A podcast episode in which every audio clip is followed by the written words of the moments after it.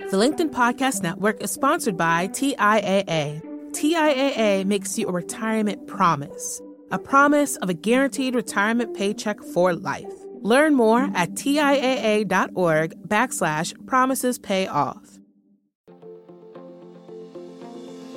Hello, my friends, and welcome to another exciting episode of Negotiate Anything.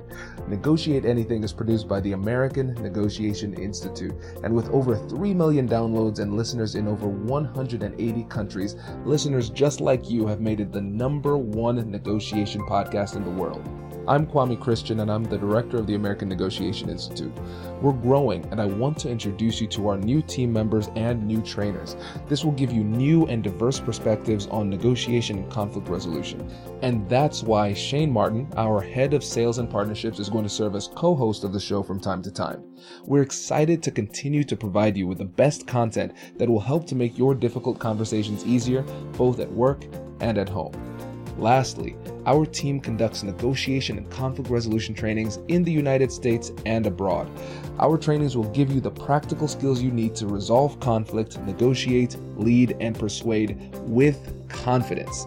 Click the link in the description below to learn more about how we can make your difficult conversations easier. Daniel, thanks for joining us today. Kwame, thanks for having me. I'm excited. It's you're just fun to talk to, honestly. That's that's the real truth of it. Well, I appreciate it. See, now this is my opportunity to to put you in the hot seat because I was on your great show, um, and yeah. So let's take this opportunity to introduce the listeners to who you are and what you do. Yeah, well, I I like to say I design conversations for a living, and I generally insist that that's what everyone else does. Also, I mean, the types of conversations I enjoy designing, I coach leaders one on one, so I like designing those conversations for depth and effectiveness. And I also design workshops so that teams can learn new skills and apply them. And I also like to design like bigger organizational conversations so that the new skills that a team learns actually get used and deliver results. So like those are like the small, medium, and large conversations I particularly like to design. Well, yeah. Well, again, I, I, you're being modest. You have to tell them about the book too and the podcast. Yeah, I know. Okay, so maybe I need to hit my marks. Um, I so yeah, so I started a, a podcast about designing conversations.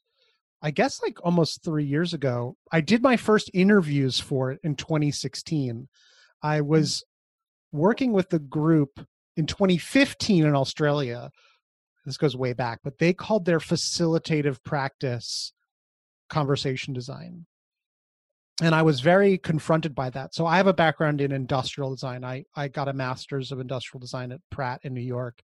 And industrial design has this view like if you look around you, literally everything around you has been designed, like your microphone, the picture frame, that bookcase, your jacket, the brush you were just using to touch up your beard, and like the food we eat, the houses we live in, the roads we drive on, the offices we work on, in all of those, everything we use has been designed. And as I've evolved in design, there's new ways of thinking about design that help us see with new eyes. So industrial design was like, oh, it's a physical object. And then there was interaction design, which was like, oh, actually, it's not about the object, it's about the screen and so he's like, oh, actually, it's not about the screen. It's about the service it's connected to. So service design came up after, for me, interaction design, where people are like, no, it's about interactions. And somebody's like, no, it's a service. It's an experience of a, ser- a product is really just all of your favorite products or services that you experience over time. And somebody's like, no, no, it's it's customer experience design. No, no, it's human centered design. So like all these different ways of thinking about it. And when so this group of non-designers talked about their work as conversation design, I was like, well, what does that mean? Honestly, I was like, I know what an object and an experience, and when we do UX and user experience design, we try to break the problem down. We say, what are the pieces of the problem? So if we're designing for a customer, like we design personas and we do customer journey maps and we try to like use the tools of design thinking to be clear about the problem and to be clear about the solution with conversations honestly kwame i was like well what is a conversation how do you design it and so i actually sat down for three interviews four interviews but I asked them like, what does a conversation made of? What does the phrase conversation design mean to you? Like, what are the implications of it? And I don't know. The the, the feedback was like intriguing, and so it was just a bug in my brain. And so for me, I just kept exploring it and just being like, well, if we design conversations, and I think we do, what are they made of, and what are the ways in which we can design them that are effective? And so, and I'll just give you an, an example of that. Today, I was talking to uh, somebody who I coach who's up for a job inside of her organization for like a, a more impactful role and so she has to go to the the the the hiring lead who she knows very well and it's this question of like she's tapped for it. It's one of two people internally who are interviewing for it and it's like well if you want me for it you know me a long time why aren't you just giving me the job? Right? Like that's what she wants to ask. That's what she wants to know about. And this is like the classic um negotiator's dilemma like there's what you want to ask and what you want to know and the ways that you can ask it. And so this she she sort of started with like well we we circled around and around and she's like well you know that i'm great for this job which is why you've asked me to apply for it. Like tell me more about why you think i'll be great for this job. I was like well that's a that's a start there. That's a really interesting entry point into the conversation. And then you can go into the like well what are some gaps you see? Like what what what are some things that you're not sure about or what are some things that i need to prove? And then let's go into like what are some how would i grow in this job? And i was like this is rose thorn bud. Rose thorn bud is this classic conversation design framework that i learned about from the boy scouts of america. I used to work with this literally an overgrown boy scout who used rose thorn bud. It's a check-in tool. Rose is like something great from your day a thorn is something painful or not great uh, sorry, a rose is something great, a thorn is something painful, not great. And a bud is something that could become a rose that could develop or evolve into something beautiful. He used it to check in with his three daughters at the dinner table because as as you know, you have you have a kid. If you're like, "How are your day?" and they're like, "Fine," there comes a point where like they don't really want to tell you. I use rose thorn bud with my wife when we're on vacation. We do like a little stand up. I'm like, "Hey, what's let's do a rose thorn bud of today," and it's one of these simple designs for the conversation of like, well, positive, negative, potential. And it's just, I love when you find a pattern that just, it's a design that works for everything. Like in so many contexts, like rose thorn bud. It's like once you start seeing it, you see it everywhere. Yeah. Uh, oh, this is crazy. This is really interesting. and and I love the simplicity of this but at the same time the power behind it yeah. too because when it's simple and it's clear then it leads to clear and consistent action and execution yes. which i appreciate and i never thought about it in terms of conversational design. Yeah. I think that, that's a brilliant brilliant concept. So we have rose thorn bud again can you hit those three points yeah. again just make sure we we have it. Yeah, roses are rosy. They smell nice, so it's things that are positive. And and look, I started with plus delta just to give you an example. Like plus delta is what I used to use to get people to reflect or do feedback. Pluses are something that are great, and deltas there's no there's no negatives. It's like you take a negative and you have to turn it into a delta. A delta is the is used in in physics as the Greek symbol for change. So I wrote an article about this recently, how to getting people to reflect about the last year and before they start to think about what they want to do differently with this year and what you reflect on will determine what you come out with. And so uh, my therapist and my coach were both like oh you should and my wife all said oh if you're going to do a reflection on your last year you should do a rose thorn bud for sure but you should also do gratitude like just to really highlight what's something i'm grateful for. And it's kind of similar to rose like something that's positive but the word matters. I think the word designs the conversation. So somebody said somebody said to me recently, they're like, "Oh, what if you do tragedies and gifts?" She used this in a group she was in. Tragedies and gifts, and those you talk about designing a conversation. That's like a different invitation into a different conversation. Mm-hmm. Rose thorn bud, something positive. Thorn, something negative or painful, and bud, something that can grow into a rose this is cool. So why don't we just do a, a little a little role play here? okay. Rose Thorn Bud, um, and so let's say this is our we're just you're kind of breaking the ice. Mm-hmm. We're getting to know each other, and um, is this something that you would actually say let's do rose thorn bud yeah. or you kind of guide the conversation in that way using that framework in your head? Oh my god that is such an interesting question kwame. I want to i want to pause on this because i was just thinking about this question of like what's your theory of change? So when, when you're giving a group a new tool do you say okay here's this new tool and i'd like to use it or do you just bake it into what you do so I can do Rose Thorn Bud in my head and you never know. Right? It's like, hey, what's going on? Like what's what's uh what's something that's lighting you up these days? You know, what's what's what's uh what's cracking for you? Like what what are you excited about? Like you can say it in so many ways, and that's so much better than how's it going? How's it going in terms of designing conversations is like one of the most lazy conversations because you're asking the other person to do all the work. Saying like, hey, what's lighting you up these days? Is like people go like, oh, well, what is lighting me up these days? Nothing. Oh, okay. Well then cool. well then what's uh what's what's what's uh what's hard for you these days and and you know what's what's what's on your mind and they're like this this and this you're like well like so if you're looking ahead like is there anything you're that's on the horizon that you're excited about that's like you know and the, and and so that's just it's just baking it in being explicit about it worked for me especially like with my wife um she'll listen to this she, she had a job a couple years ago that was super stressful for her and she would come home every day and she would be like here's everything terrible that happened with my day and i'll be like honey what i'd like to do is i'd like for each of us to share one rose one thorn and one bud.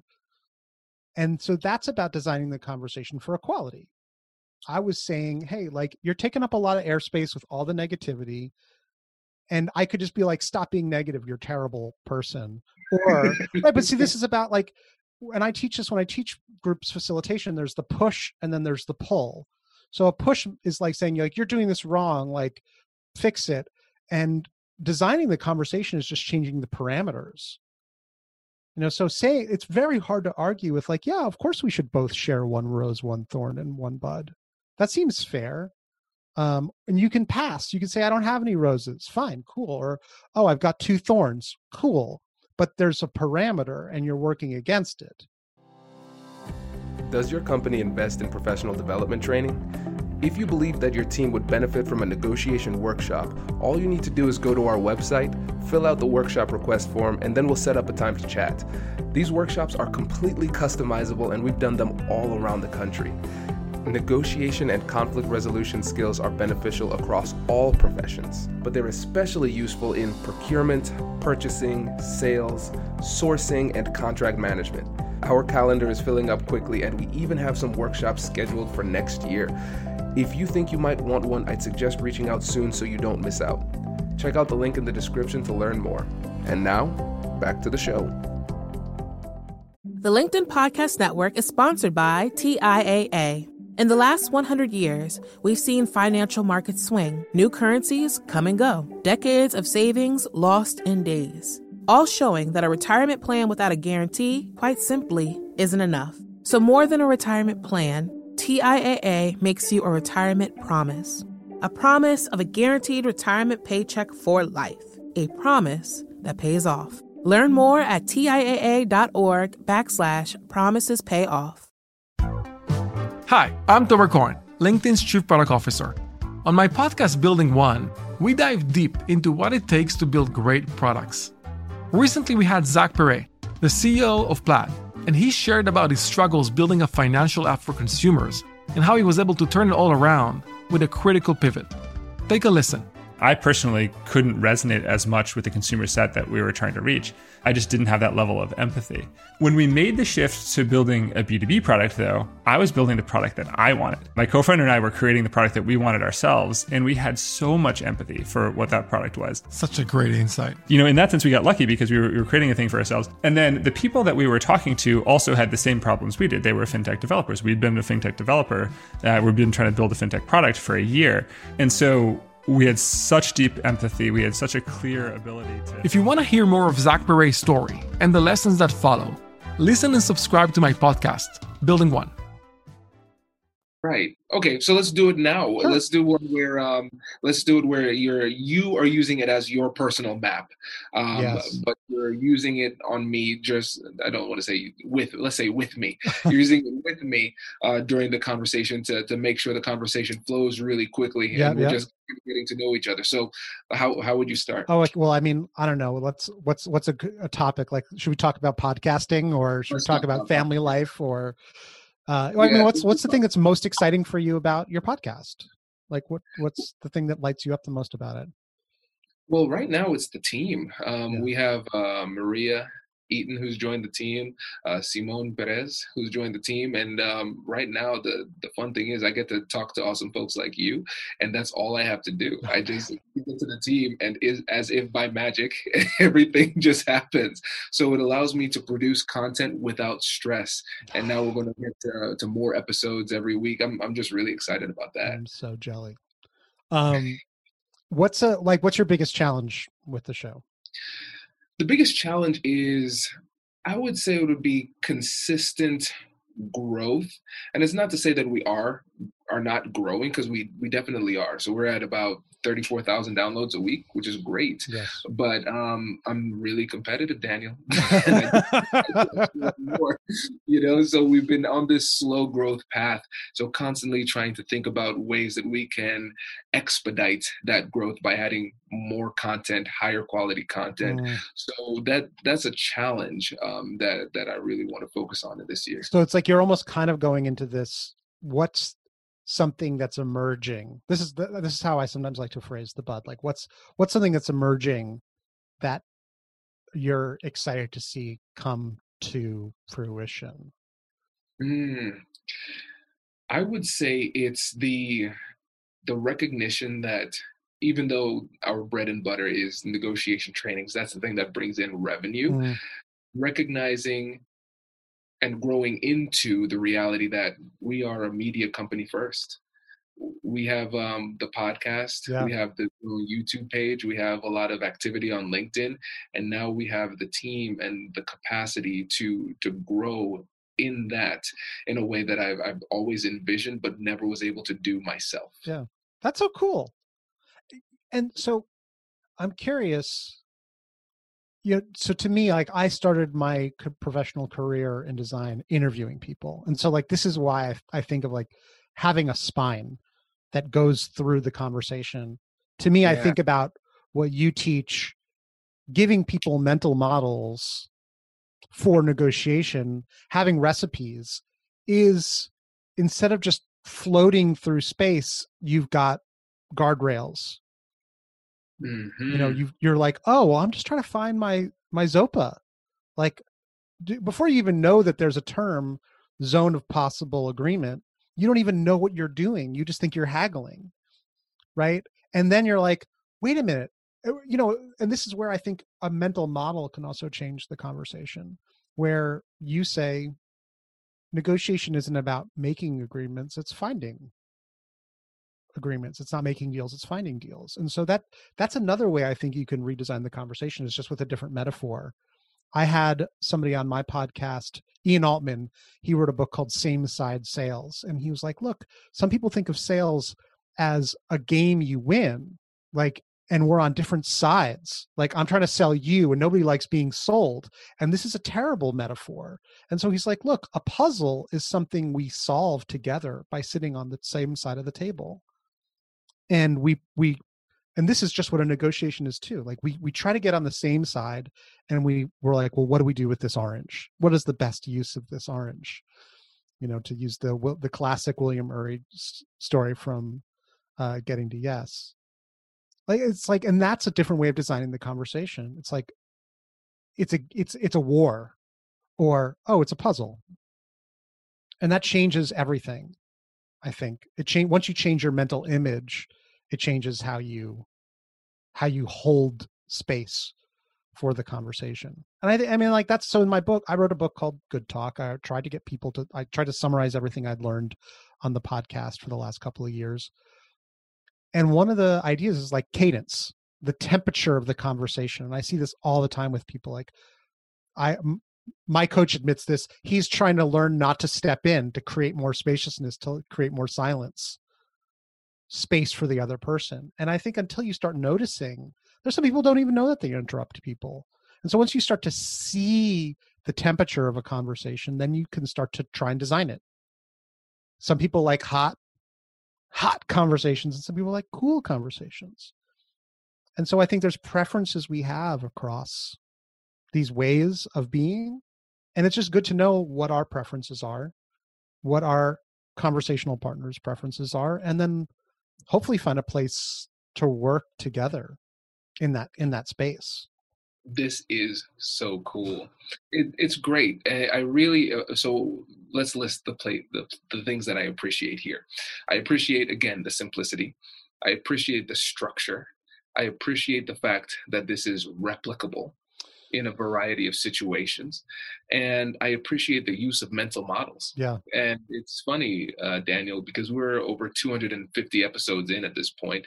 I think you're the first guest to use that term mental models and they're so powerful and so for people who have not heard that term mm. can you give a, a, definition that is broad that encompasses everything mental models could yeah. potentially on and then more specific as how it uh, applies here organizing chaos breaking the universe down into fundamental shapes smooths the way it reduces cognitive load when you're thinking and so just telling people, you know, there are three ways to think about this. All that's a mental model, right? Zopa is a mental model. It takes the the the in the insane variety of the universe and says, here's what's going on. And I, I literally just wrote an article about this there's something called the systems thinking iceberg and the idea of like the the classic iceberg is like there's something at the top and there's a bunch of stuff underneath it and when anybody says this is like an iceberg it's a mental model. You're like, so this is what you see and this is what's unseen. You're dividing the world into the seen and the unseen. Right. And so now you have a picture, you have a model of what's happening. Now, what's really important, and I think this is important with negotiations, I certainly learned this from user experience design. My friend Indy Young wrote a book about mental models from a user experience design perspective because her our job as designers of objects and services is to understand what our customers mental models are so when you make a new app or a new service and somebody looks at it and goes what is this for it doesn't fit with their mental model and so this is i think what we're always trying to do when we're negotiating with somebody when we're conversing with somebody when we're trying to like collaborate we're trying to explore their mental models. Well what do you mean when you say that? Like when you think about this what are the words you would use to describe it? Like and that's one of the reasons why one of the my favorite ways to design a conversation is to get people to draw.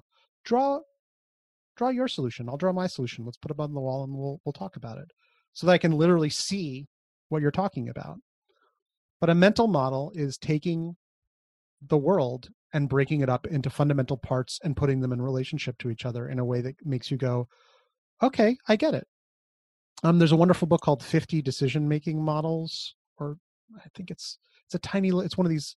It's like a bathroom book, yeah. which is my favorite type of book. I, I I aspired to write a book that was like you could just. I don't know if this is crude, but it's like you know, a book you can just pick up anytime and just flip through a couple of pages and get something out of it. The decision making models book is like a mental model. For example I, am working with a team and they're strapped for time to use these new tools and i'm like okay well here's the eisenhower matrix. What's um it sounds like you're familiar. It's like what's urgent and what's important? And you're like okay so a lot of people have a to-do list that's just a list. That's a very common mental model of like i have some stuff to do and i'll put it on my to-do list that's a model and it's one dimensional the Eisenhower matrix is a different mental model. It says there's what's important and what's urgent. And then the mental model is which quadrant is number one and which one's number four. I obviously what's urgent and important is you do first, and what's not urgent and what's not important you don't do. But then the, the then the next question becomes, what do you do next? What's important but not urgent? Or and the answer is you do what's important and not urgent or do you do what's urgent and not important? And this is these are the secrets of life. When somebody gives you one of those mental models i think it can be life changing to be able to see the world in a new way. Mental models change how you think and how you think will change how you act forever Absolutely. It makes so much sense. And there there's so much that I want to dig into here. But for the sake of time, we have to move on, thus solidifying the fact that you will be back on the show. I mean, if for nothing else, just selfishly, because I want to keep on learning. This is great. Um, but let's dig deeper into the inner and outer conversations. What does that mean? You talked about this. I was just working on our show notes. Like, so the idea of doing a rose thorn bud with someone else works for yourself so like when I went off at the end of last year uh, to do a reflection session with myself, I was like, well, what? Let's look at the whole year. Like, what am I? What am I excited about? What worked? What didn't work? Like, what's on the horizon? Where where do I feel the most energy? Like, I think what I've seen is that leaders make time to think. Like taking time to think is important, and so I think negotiating with yourself is the same way. Is it follows the same pattern as negotiating with with another person and i think it's just it's it's a it's a weirdly profound thing. I when i started my journey in designing conversations i was not really that aware of my inner conversation. I wasn't that curious about it. But the idea that they were all related and that it was just as important it actually changed how so like i facilitate learning experiences and workshops for people and it made me realize that i needed to give people more time to think their own thoughts. I think a lot of people think like okay like yeah like let's talk about this I'm like, sure, well, let's have a talk with ourselves first. What does everyone in the room think for yourself? So I'm going to set a two minute timer and I'm going to like get everyone to just journal what they think about this challenge. What do they think is possible? What are your hopes and your fears and your dreams? What are your roses, thorns, and buds, whatever it is? And then let's share it out one at a time. That's like having the inner conversation, making space. It is, it deserves as much due as the outer conversation. And I think it makes for better negotiations, it makes for better collaborative experiences. Anytime I've run a workshop and removed or shortened, it feels excruciatingly long for me, you know. Like, and so a minute goes up, and I'm like, hey, everyone, that was just one minute. It's a muscle. So in the same way that we can learn how to negotiate with other people, I think we have to. It's a muscle to like actually be, to journal, to be silent, to to turn off the conversation this it makes a lot of sense. And and on the show we've talked a lot about the the value of introspection. Yeah. And what's really interesting to me is that you in your trainings in your facilitations you are actually injecting time for introspection. And as somebody who does trainings regularly i think that's it's really i think it's a really great idea number one. And i think it takes a lot of bravery number two as it well. does people are very uncomfortable with that silence. It is, and I think this goes back to mental models. Like, so what you value, what you see, is what you'll create more of. So it's like if you don't value introspection, you if you don't even understand that it exists, you won't make space and time for it. But for me, it's co-equal. It's just as important as outer speech, if not more important. And so I give it its due. And so I mean, so if that's your mental model, you create space for it. If you if it's not, you won't. And and so that's I, I think it's game changing to make sure that it gives gets its proper space. Absolutely. And so I, I, I find it really interesting to do a bit of a callback here to what you were talking about when you were discussing the rhythm and tempo of a conversation. Yeah, yeah. How some people feel more comfortable with silence than other people, and how you have to feel that out. Mm. Um, when you are having that outer conversation, how do you go through that process of recognizing tempo? Yeah, I mean, so it's it's much harder online because in person you can actually hear the room. So like mm-hmm. I I know when a group starts talking and where the volume in the room raises to a certain level that it's time to move on to the other top to another topic. And so with with online conversations, which is where obviously all conversations will be happening for a long time. I use um, visual boards. So we work visually, like either in Google Slides or a tool like Mural. And I can see people moving sticky notes around and I'm measuring amount of activity. So I know when things are it, it, it goes in a curve. Everything just like like every good story, there's a rising and falling arc of intensity. And I look at their conversation with the same arc where I'm like, okay, so I just put them in the room and they're kind of finding their way and then they're moving stuff around and then things are starting to slow down. And so that's where I start to see when it's time to bring them back and check in.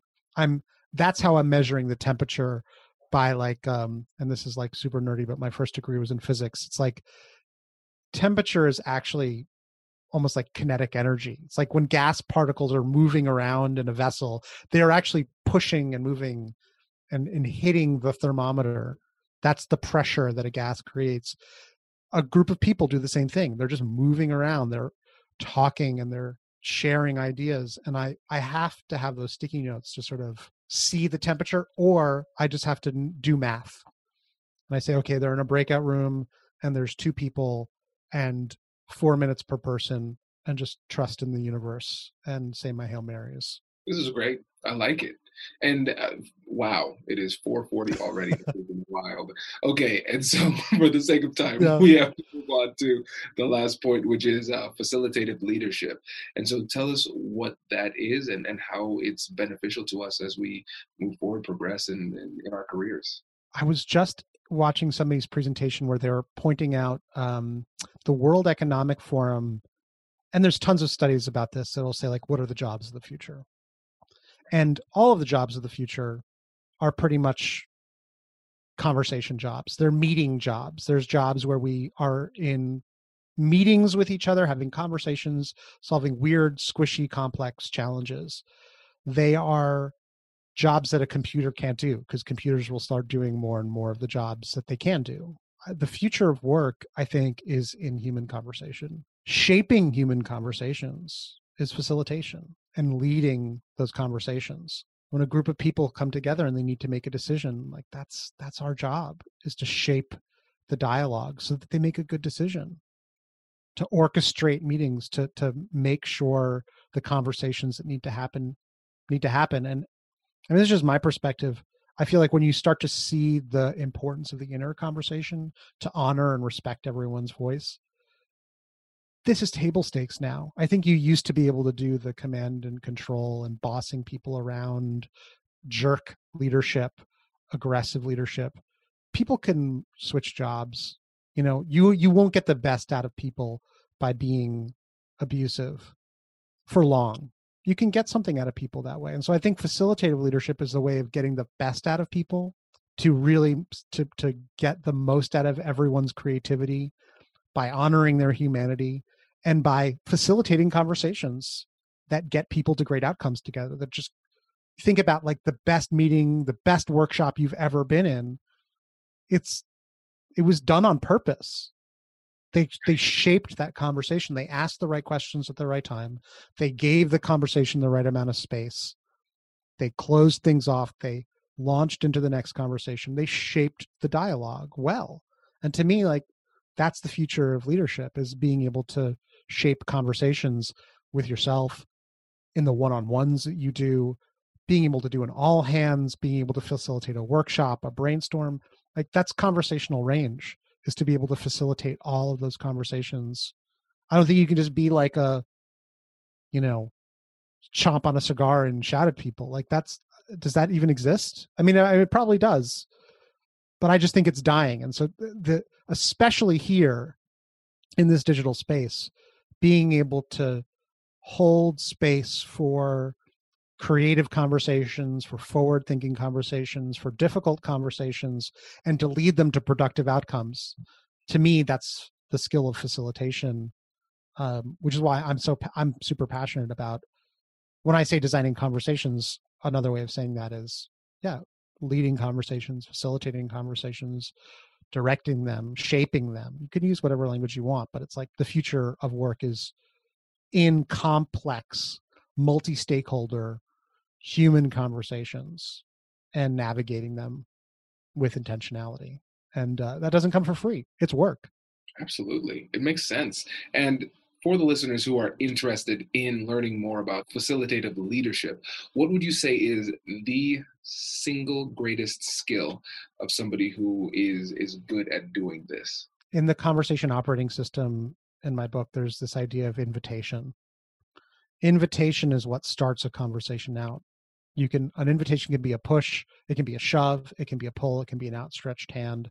Asking a question that creates the conversation, that draws the circle that you want to create, that is without a doubt the art of invitation is the ability to frame a question intentionally. That is what it is all about. I love it. Thank you. Daniel, this has been fantastic. But Thank before you. you go, let the listeners know again about your book, how they can get in touch with you, and the podcast. You're very kind. Uh, my podcast is called The Conversation Factory. It's a little personal joke I made with myself a few years ago, and I'm living with it because we manufacture conversations all the time, every day. And uh, I'd love to have people poke in on that. Listen to Kwame's episode; it's coming out soon.